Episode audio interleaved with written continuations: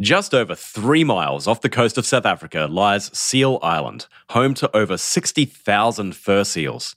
And in these waters surrounding the islands, great white sharks truly put their skills to the test.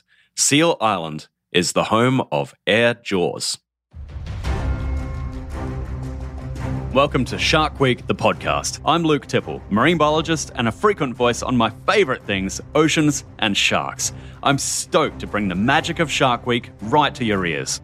Sharks have been a big part of my life for over 20 years now, studying them and diving with them all around the world. I guess that's given me some of the street cred to participate in many Shark Week documentaries throughout the years, and now to be your host. So, whether you've never seen Shark Week before, or you've been a die-hard fan over the 30 plus years it's been around, this podcast is for you. On today's podcast, I'm delighted to welcome cinematographer, shark specialist, and star of the Shark Week documentary Air Jaws Top Guns. This is Andy Brandy Casagrande. Welcome to the show, buddy. Woohoo! What's up, man? I'm stoked to be here. Thanks for having me. Yeah, you're welcome. Where are you right now? Uh, right now, I'm in one of the sharkiest places on the planet, Stockholm, Sweden, which uh, oh. obviously is not sharky at all. I was going to say, keep your toes out of the hot springs there, mate. Exactly. Well, for those few of you listening who perhaps don't know who ABC is, uh, let's just give them a brief history of your involvement in Shark Week, mate. How did it start and where are you at? It's kind of funny how it started, actually. I got a call back in 2010 to be a cameraman for a episode in South Africa where they were going to try to get people closer than ever before inside the bite of a great white shark. The show was actually called Into the Shark Bite. Uh, so they hired me, they booked me a few months in advance, and then literally like 24 hours before I'm flying out to South Africa, they're like, hey, Andy, do you mind actually being on camera for this show and being a host of the show? So I joked, like, what happened? Did the other host die? And there wasn't a whole lot of laughter on the other end. And they're like no uh, well we just we really we'd love for you to be on camera. Do you have any experience being on camera? And i joked about dirty videos with girls in high school and they also didn't laugh. And then they said okay well will you do it? I said yes i will do it. I went to south africa and i worked on a show into the shark bite with mark addison. And that's how it all began. The show rated really well. It was a fun show. We were using gopro cameras. And um, anyway we got really sort of iconic original footage and then from there, I went on to shoot another now 120 plus Shark Week films and, you know, been all over the world for Discovery, all types of big sharks, small sharks, great whites are my specialty. But, um, yeah, I'm pretty much addicted to sharks and uh, I love it. So before that, before that call that took you out and started this whole, you know, Shark Week legacy that you're leaving behind, um, what were you doing before that? I mean, you're obviously shooting, but was it more land stuff? Was it shark stuff? Just different networks? Like what what was your career path before that? Before that, I was actually doing a lot of topside filming, filming uh, lion films, polar bear films, working on a lot of natural history, blue chip, so to speak, wildlife documentaries. But my passion was always sharks, specifically great whites. And um, I had lived in South Africa for three years. Uh, I started out working as a research cameraman for the White Shark Trust. And then uh, from there, I sort of built up my resume, so to speak, to be a, a diver, a uh, second camera, first camera, and then the crazy guy swimming outside of the cage with great white sharks. I always found that it was interesting that people were so afraid of these animals that sure they can bite you in half and consume you if they want, but in reality, like I, I noticed that w- there were way more dangerous people out there I was interacting with than the sharks. And bottom line, I sort of built up uh, a lot of experience in the water with great whites, and I started to learn about their personalities, their behaviors, and I just, I guess, I took it to a, a different level or a, a, different perspective where it wasn't about fear mongering and trying to freak people out. It was more like, come on, like if I was a great white shark, I wouldn't bite you, but I'd swim right next to you just to mess with you a little bit, so you'd be freaked out uh, even to the point where I jumped in. I think Luke, I remember meeting you way back in the day out at Guadalupe, uh, where I was jumping in the water with my guitar, playing songs to Great White Sharks. I remember that. Yeah, yep. people thought like, okay, this guy's going to be the next Grizzly man. We all know how that ended, uh, but I'm still here, so it worked out fine. But it all started with a passion for sharks, and I actually never ever planned to become a cameraman, a filmmaker it all happened by by mistake. Uh, I like to call it my greatest mistake. But um, I actually want to be a marine biologist, but that didn't work out. I'm not great at the science, but I was good at the cinema side of things. So kind of that's where it led me. Well, I'm interested in that because you know I, have actually had uh, several people ask me, you know, how can I do what you do or what the other people on Shark Week are doing? And everyone seems to have a different answer because everyone's sort of journey is, you know, somewhat parallel at some level, but everyone seems to have this story of, well, I was going to do something else, like go to business school or something. And then I decided, screw it, I'm going to go do what I'm ha- what makes me happy. So when you say you didn't even plan to be a cameraman, what was the thing that took you towards that? So I was always into like taking photos. I was more of a photographer like anyone else. I mean, nowadays everyone has an iPhone. They're all on Instagram. Look at me, the selfie. Like, it's all like you know, capturing imagery is about a part part of your life. It's a way to document what you see and do. And um, I was always trying to capture cool moments with the uh, stills camera but I sucked at it. I remember taking pictures of great whites and they were always blurry because back then we were shooting on slide film and, and real film. I know I'm dating myself here, but uh, this was back when like the digital cameras weren't even around. And that is so weird to say, right? I actually remember when I first got my very first digital camera and I bought my first compact flash card, which was a whopping uh, I think it was 128 megabytes, and that was like massive. And I was, I still have the card actually. I still have that in my camera museum. But anyway, I, I was using my photography skills to um, help this research team. We were doing dorsal fin identification. Every great white shark has a unique pattern on their trailing edge of the dorsal. It's like a fingerprint or a fin print. But after taking enough bad photographs, I realized, man, I should go to video. At least with video, I'm getting 30 frames a second, maybe 24 frames. So I switched to video, and then from there, I never looked back because with video, you don't even have to be that good, right? You just got to hold the camera stable, try to frame up the shot. and then from there, I essentially just started, kept chipping away at the uh, cinematography side of things. And like you just said there, when people contact you, how do, how do, how do they do what you do? How do they do what I do? I get those requests all the time as well. And I try to answer every single one because I think people are intimidated by film school. And, and you see these people on TV like, wow, I mean, these guys must be at the top of their game. They must have gone to UCLA. They, they studied under Spielberg. It's, it's not true, man. Like anyone can do anything they want. It's all about passion and obviously meeting the right people surrounding yourself with people that are doing what you want to do. So when I get those questions, like you said, I tell them to reach out to the Bimini Shark Lab, reach out to Oceans Research in South Africa, Miami, uh, all these scientists that are on Shark Week doing what these people want to do. They may not want to be a scientist, but if you can be an assistant to a scientist, that's even better because you don't, you don't have all the pressure to write the paper and produce the data.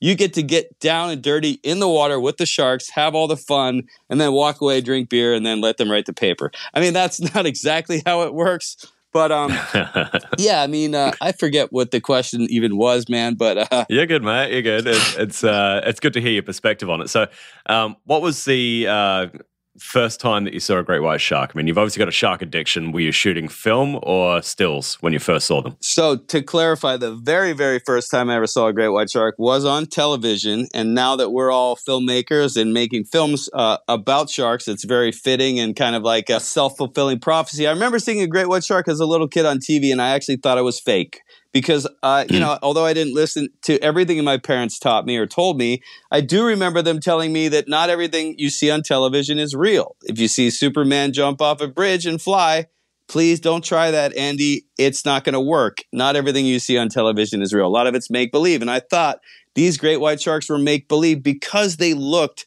so ridiculously sea monsterish and so out of this world like just these ultimate predators. How could they look like that? The more films I watched, the more books I read, the more the internet, again, I'm dating myself, wasn't even around.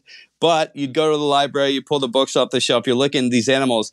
And then I started to realize, oh my God, they, they're real. This passion basically brewed up as a little kid. And then the first time I saw my first real great white shark in real life, I was 22 years old in South Africa, in Gansbaai, which is a famous location where it used to be considered the great white shark capital of the world.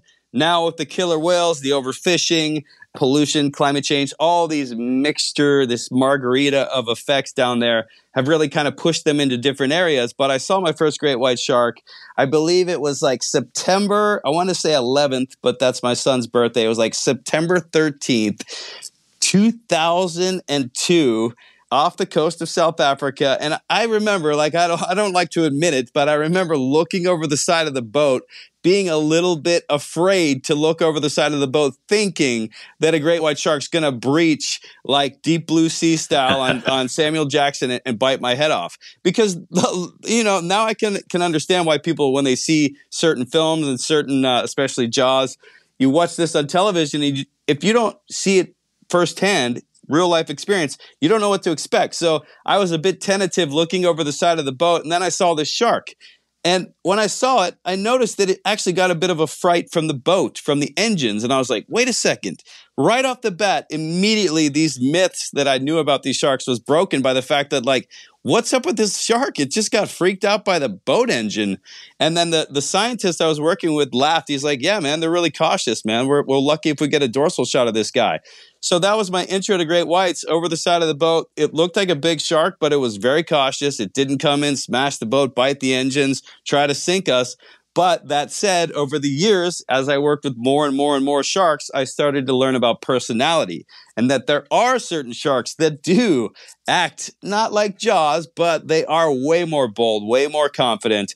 And that was the most fascinating thing to me that I learned right off the bat is that they have unique personalities and uh, from there, I was addicted. I was like, wow, like these guys, they're like, they are superhero sharks. And from there, it just never looked back. That's a pretty epic story. Deep Blue Sea, by the way, one of my favorite schlock shark films. I can't get enough of that film. I, when he turns on the oven with the dude inside it, I'm like, yep, that's a smart shark. Good on you.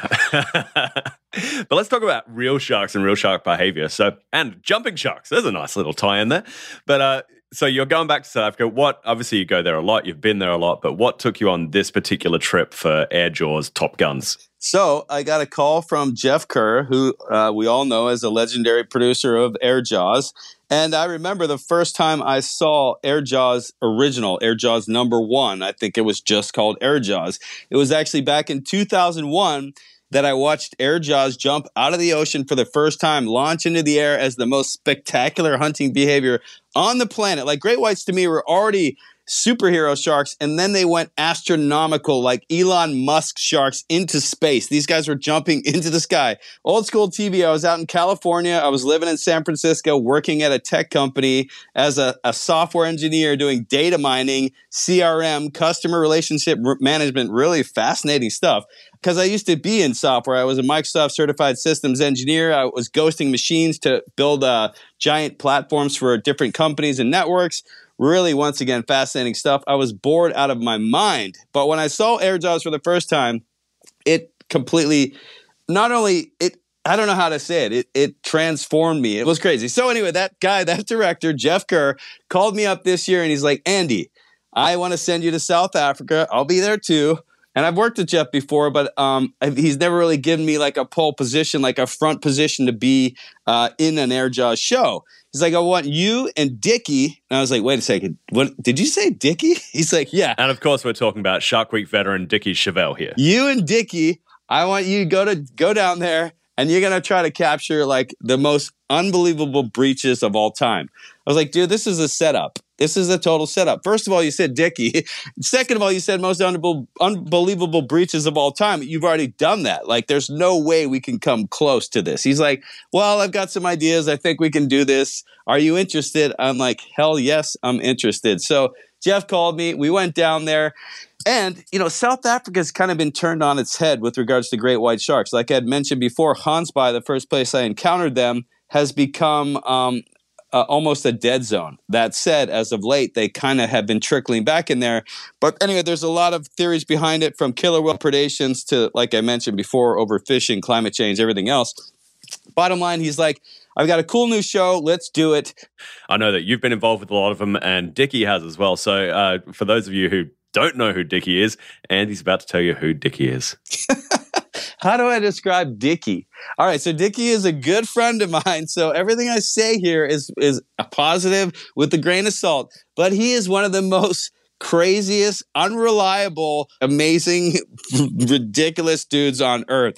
He's super passionate, but he's almost like Spicoli in Fast Times at Richmond High or whatever that show was, right? So, like, if you're working with Dickie, you need to factor in the Fast Times effect, as in, if you say, Dickie, we need you to show up on July 1st, just assume he's going to show up a few days later because um, his calendar was broken, he might say, or his watch was somehow uh, set to the wrong time. anyway, Dickie will get there eventually, and when he does, he performs, he delivers. But working with Dickie is always fun because um, you really never know what the dude's going to do.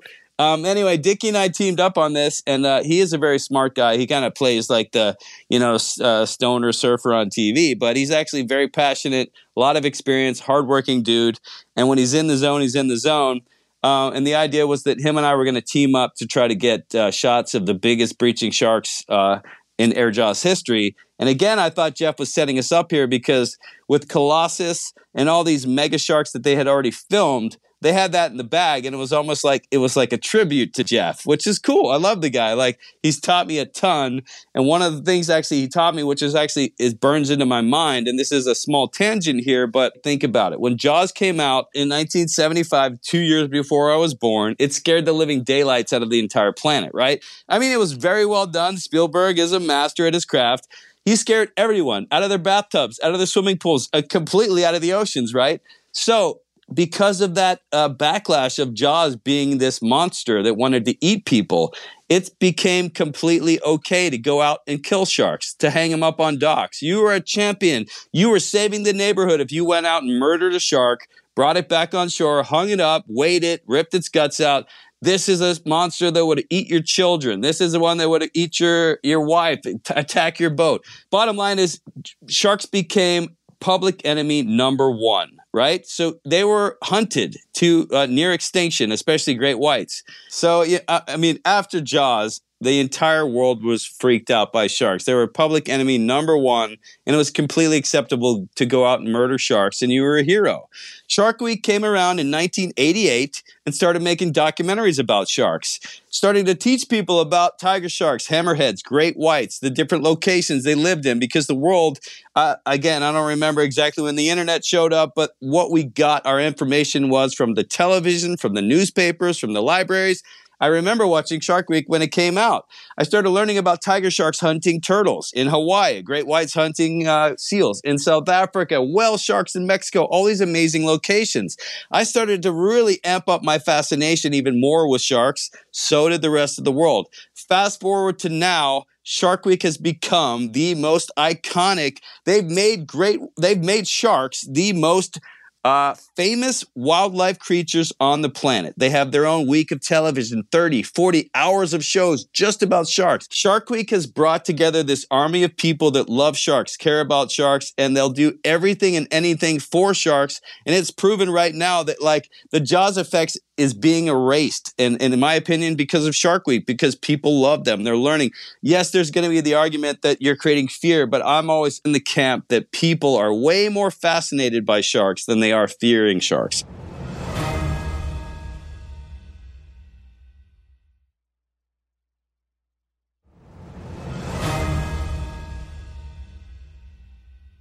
Obviously, people are fascinated with it. And I think one of the real drivers for Shark Week throughout the years has been this Air Jaws series. You know, seeing great whites jumping out of the water. As you say, for you, it kind of blew your mind. I think it blew the world's collective mind. What did it mean to you to go out and have Jeff kind of, I don't know if he's actually officially passing the mantle over, but he's at least giving you a crack at it and uh, running your own Air Jaws show? Oh man, I mean, uh, again, I thought I was being set up, but it was a massive yeah. honor. It, it is a massive honor just to know that you know I'm contributing to this legacy of Air Jaws. And when initially I thought like there's no way we're going to be able to top what Air Jaws was about and, and, the imagery they captured, I started to realize, you know what? It's not about beating Air Jaws. It's about carrying on that legacy, inspiring people through the imagery, through the stories, through the science to love sharks and fall in love even deeper with them, just like I did as a kid. Because I do, I get thousands of messages from kids and their parents that they want to be a marine biologist. They want to be a shark filmmaker. They want to protect sharks strictly and solely because they saw a show on Shark Week. They saw Air Jaws. They saw Mega Shark. They saw one of these films And, you know, again, back to air jaws, that was the most iconic hunting behavior ever captured. And to put it into a franchise, into a series that every year now people get to see new methods of capturing it, new science behind it, different sharks. And that's what's really cool. Like we're, we, we name these sharks. They have become part of our family from Colossus to Deep Blue to Roxy. All these different animals have become like members of of society, members of our of our shark family, our shark mafia, so to speak. So yeah, I mean it's a massive honor, but also I was, uh, you know, I, I'm I try to be humble. I, I try to work hard, and you're only as good as your last job. And when Jeff said, "Hey, I need you to come down here and shoot a, an Airjaws show and, and and host it," I was like, "Wow!" I, I had to like sit back for a bit, you know, absorb it, take it all in, and then realize, yeah, I, I was born for this. I can do this. Yeah, game on. Sounds awesome. Um, I want to uh, talk about some of the like the shooting techniques and what you actually got, but I kind of want to fast forward to a pretty incredible scene when you guys found a, a wounded fur seal. Did you actually see that predation event, or you just happened to come across the seal itself? No, we actually we didn't see the initial hit, but we were out there, you know, right up next to the seal colony and we were transitioning uh, you know the early morning hours are the hunting hours. You get that that low light level when the white sharks are very active. They're hitting the seals because the the surface is illuminated by the sharp angle of the sun. As the sun rises the angle penetrates deeper into the water but I guess one of these sharks was hunting later than usual, and I guess the seals weren't expecting it. Maybe that's a tactic that they're using. If you're a seal and you're out at a seal colony, you know the early mornings are very dangerous. You know, as the light comes up, okay, it's not so dangerous. Well, this seal made the wrong decision. The shark made the right one and actually hit the seal. And yeah, we came across this, and I don't like to see animals suffer. I don't like to see anybody suffer, right? It's just not in my DNA. And seeing this animal, the seal swam to our boat, sort of protection, and it actually reminded me of Air Jaws. Air Jaws 1, I think. In the very first Air Jaws episode, Chris Fallows, they come across a seal that's pretty much mortally wounded. Its guts are spilling out. Chris grabs that seal, drags it back to Seal Island, and puts it on the island. And actually, in retrospect, it wasn't mortally, uh, mortally wounded. It had, uh, you know, they got pretty thick blubber. It protected its internal organs. It ripped a big chunk of flesh out of it, but it was all fat. It was all blubber.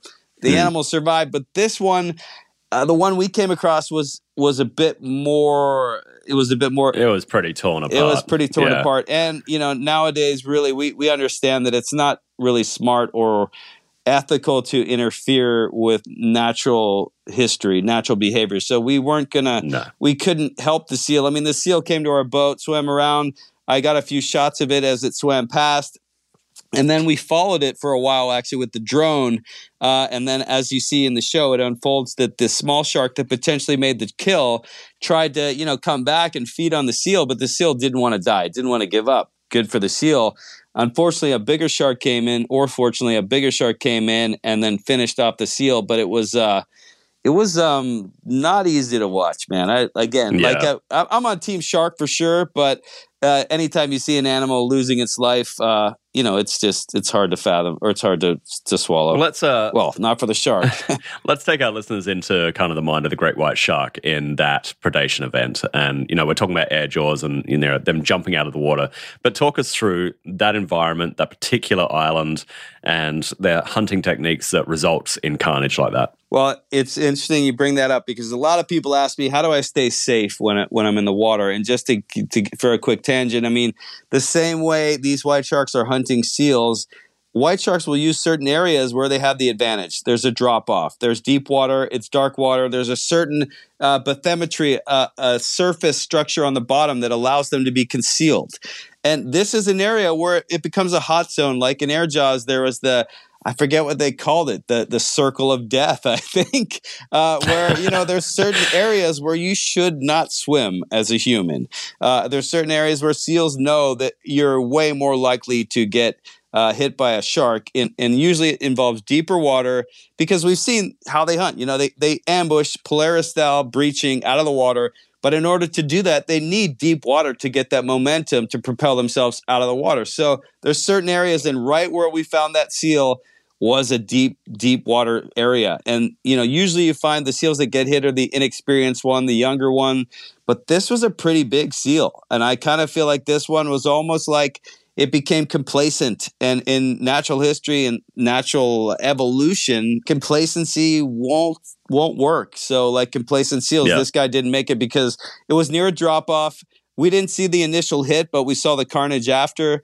And then, you know, once it's hit like that, it floated out into even deeper water where even more sharks were kind of, uh, I don't want to say lurking because it's not a cool word for sharks. They're just swimming.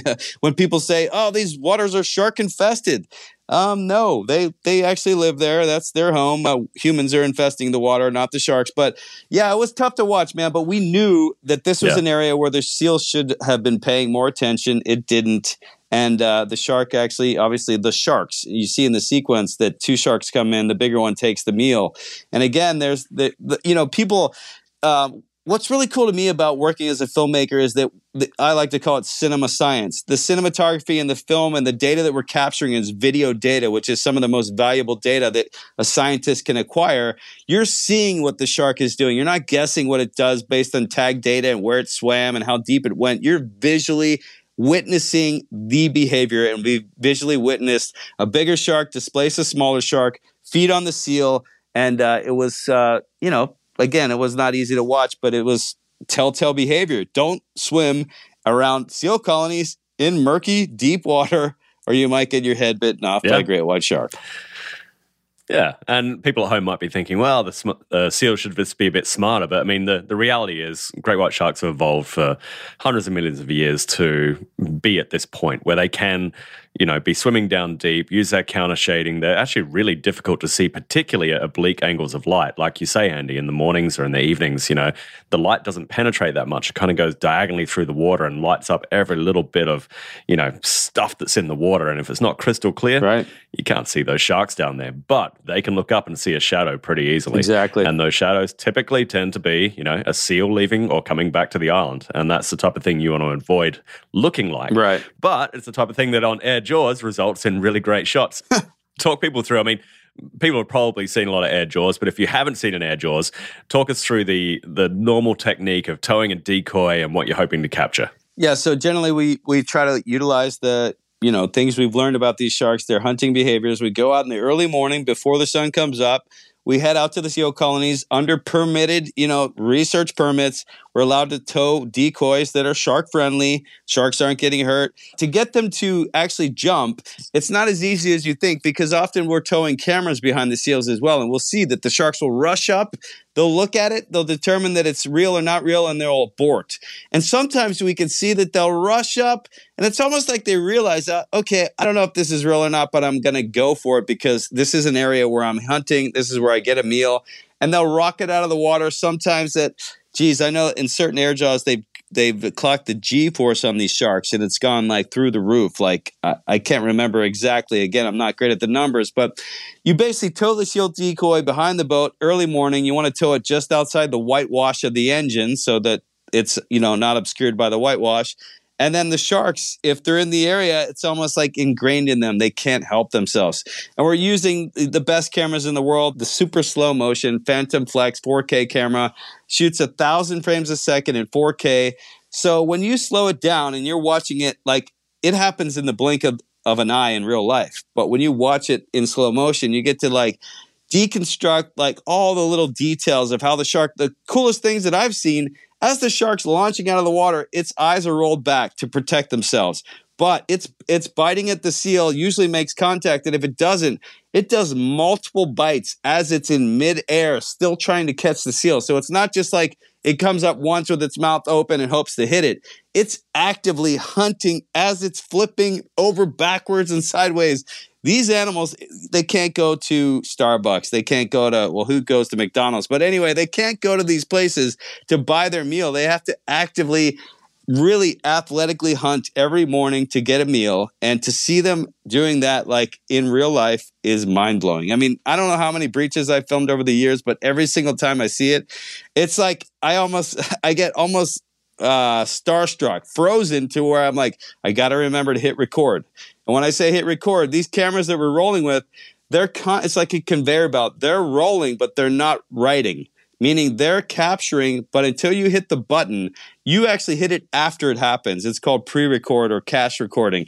Because if we were just sitting there rolling on hours, sometimes it does take hours. Sometimes it takes five minutes. Sometimes it takes five hours. Sometimes they don't jump at all. But yeah, it's a lot of work. And then there's everything in, uh, from the cinematography perspective the boat's moving, the shark's moving, the camera's moving, you're moving. You got to get focus, iris, zoom. All these things have to line up perfectly and uh, it just comes with practice. But I think we captured some really spectacular breaches on Airjaw's Top Guns, and um, I'm I'm hoping people like it. Yeah, I think they will. It's definitely uh, a tribute to the series, and there's some spectacular stuff on there. And for the people who are worried about sharks, you know, getting the odd decoy here and there, I mean. Probably for those people, they're assuming that a shark is always successful in its predation events, and they're certainly not. As fast as they are, they're going after also very fast, savvy, smart prey, and those seals are quick. Uh, so, you know, the sharks are out there jumping after them, trying to predate on them all the time. They're missing all the time. We're probably doing them a favor and just uh, helping them, you know, line it up a little bit, get a little bit of, uh, you know, pre-game training in. Just, I, I, do like watching the seals though, particularly after a predation event or you know, an, an, attempt, I should say, when the seals can now see them, and it's like kind of this standoff in the water. Because you know the shark doesn't immediately charge back down and try to do another you know breach attempt to you know surprise it. It knows what's going on, and there's always a standoff between two animals, and they're just totally different size structure between them, but it's not uncommon to see the seal go after the shark, go up and nip its tail or its fins or bump into it or something. You're like, dude, go for it. Yeah, that's cool. Yeah, they say, and, and when they do miss, the success rate from there plummets. If they don't get the seal on the first go, it's likely they're not going to get that seal because the seal's then tuned into the game. They try to the seal will then continually jump at the shark's tail, stay away from the business end, and then usually they make it out alive. But uh, it's got to be a tough life for a seal. Eh? I mean, every day you go out, you think you might get your head bitten off by a giant sea monster. It's got to be pretty scary. Yeah. I just want to I just want to say one other thing because this is the stuff that they never see on Shark Week. The amount of times that you're out there trying to capture a breaching behavior and you're framed up, everything's great uh, the light is amazing. The sharks are, uh, uh, you know, jumping. Everything's good. You're lined up, and then literally someone says, "Hey, Andy, is this, you know?"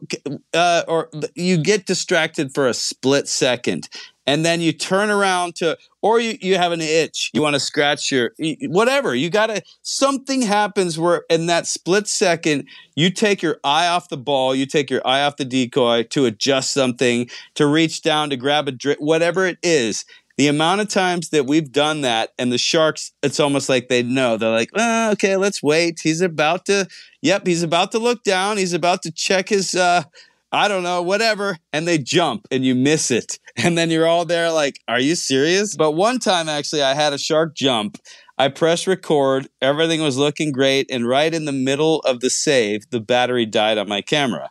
So the best and worst part is those cameras will save all the way up until the power gets pulled from that camera. So I had this incredible breach, early morning, sun in the background. You see the shark coming up. It's coming up. It's amazing. You see its snout coming up. And then right as its snout gets to about its like eyeball, it stops, it freezes, and it, that was it. That's all we got.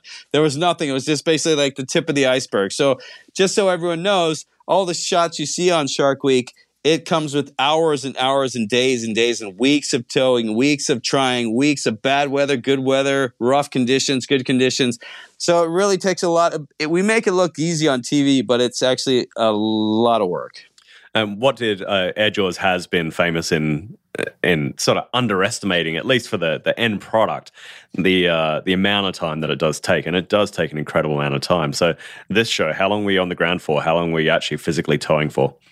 We were in South Africa for a whole month, um, but we actually were shooting a number of different shows there. You know, that's the cool thing about working for Shark Week. If you're teamed up with, uh, you know, with Discovery, they're like, hey, we want to do a film about Colossus. We also need a film about uh, Dynamite. So we're basically shooting multiple shows at the same time. But we were there on the ground for a month for uh, Air Jaws Top Guns. Yeah, just waiting on the right conditions and you know everything to line up to get the particular piece of storyline that you're after for each show, right? Exactly, and I mean they don't call South Africa the Cape of Storms uh, or the Cape, you know, Cape yeah. Town and that whole Western Cape area the Cape of Storms for nothing because it gets very, very rough. Yeah. Well, we've got a few minutes here, but I've had a few people talk to me about, you know, their experiences underwater. And I think you uniquely uh, are sought after with stuff like that. So, with all your experience with sharks and everything, is there a dive that you wish that you didn't do? Is there a dive that, you know, kind of haunts you at night occasionally? Something that got super sketchy? Uh, it was taking my wife Emma from Sweden, where I am now. I, I met her uh, in in Africa I don't know, 15 years ago. And uh, she she's a Swede. She's a tough Viking uh, princess type. And I took her diving for the first time out at Tiger Beach, which is, you know, not great white shark territory, but tiger shark territory. And uh, I was shooting actually uh, a, a, commercial for GoPro, and GoPro's helped revolutionize how we film Shark Week. And I remember she had never dived with tigers before. Her only other shark was like reef sharks, so they don't really count. But I said, uh, "Listen, babe, just stay out of the shot, hold it stable." She was shooting behind the scenes of us uh, capturing this uh, sequence with um, these GoPro athletes. And I just my my advice to her was very slim: stay out of the shot and and keep your shots stable. That was all I told her. And I forgot to mention to her that tiger sharks will sometimes sneak up on you and try to bite your head off. And literally on camera, we have footage of my wife with a tiger shark sneaking up on her. She's got blonde hair. It thought her ponytail was a dorado fillet, like a mahi mahi or something. It swam up, put its entire mouth around her head. And this is all on camera. And the only uh, for some, I mean, sharks. I mean, they're professional predators. They they kill things for a living, and this thing snuck up on her without her knowing, put its entire mouth around her head, and was a bite about to bite down. All I could say was, "What the f?"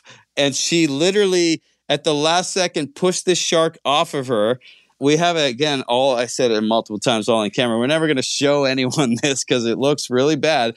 But she saved her own life. I gave her the heads up to, uh, you know, what the f? What what? How do you not see this? But then I had realized it was her first time ever. I gave her no good good advice other than stay out of the shot and keep it stable. So I did, like you said, keep me up at night. I had nightmares for weeks about that because I thought, like, what a what a jerk. How do I? Bring my like the love of my life out with some of the most dangerous predators on earth, not give her the full rundown, and then she almost gets decapitated. Uh, she survived, which is good. And actually, just a quick segue Emma, she's in her first Shark Week show ever this year.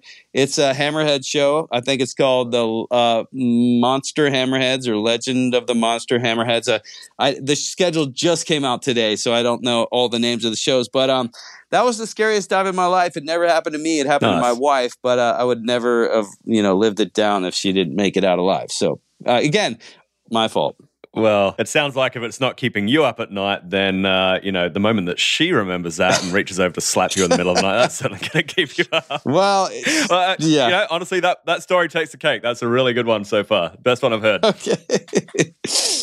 Yeah, it was scary. All right, Andy. Uh, we're going to wrap this up, mate. But it's always a pleasure chatting to you. When you're uh, when you're back over stateside, we'll have to connect. I think uh, I'm a lot closer to your hood these days. Yeah, buddy. Sounds good, man. I really appreciate it. Thanks for having me, and happy Shark Week. All right, wraps up another episode of Shark Week, the podcast. Stay tuned to this feed for more interviews with shark experts that'll give us the behind the scenes scoop, just like Andy did, on what really happens out at sea. Thanks, Andy. We'll see you again soon. Thanks for listening to Shark Week, the podcast. Be sure to rate us five stars and subscribe for more shark fun facts. I'm Luke Tipple. I'll see you next time.